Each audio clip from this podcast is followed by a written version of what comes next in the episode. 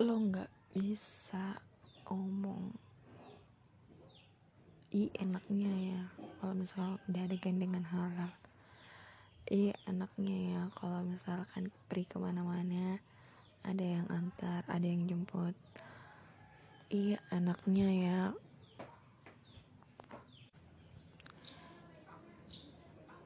Lo nggak bisa bilang iya enaknya ya sudah dia sudah punya anak dia sudah punya keluarga baru.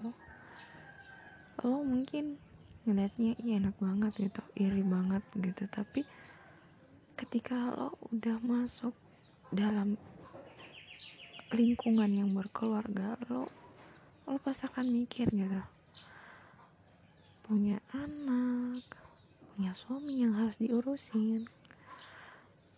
Lo udah siap belum di dalam keadaan seperti itu.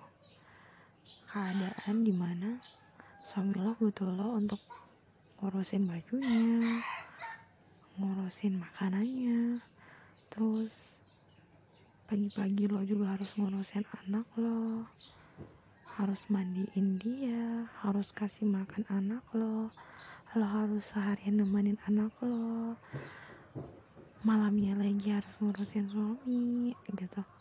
Lo udah siap belum sih masuk ke ranah lingkungan yang seperti itu? Kalau belum siap ya udah gitu.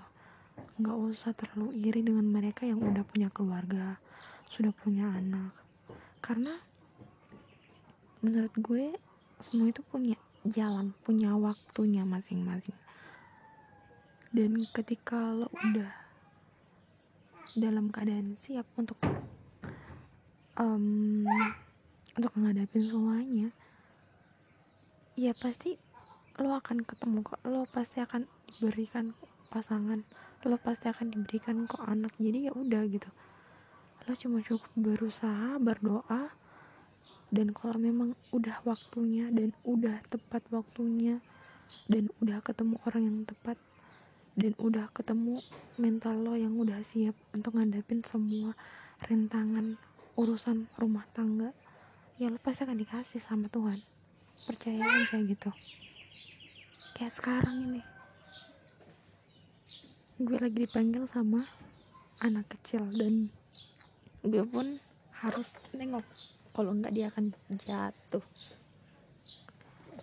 Salam hangat dari gue Nur dari podcast suara risik.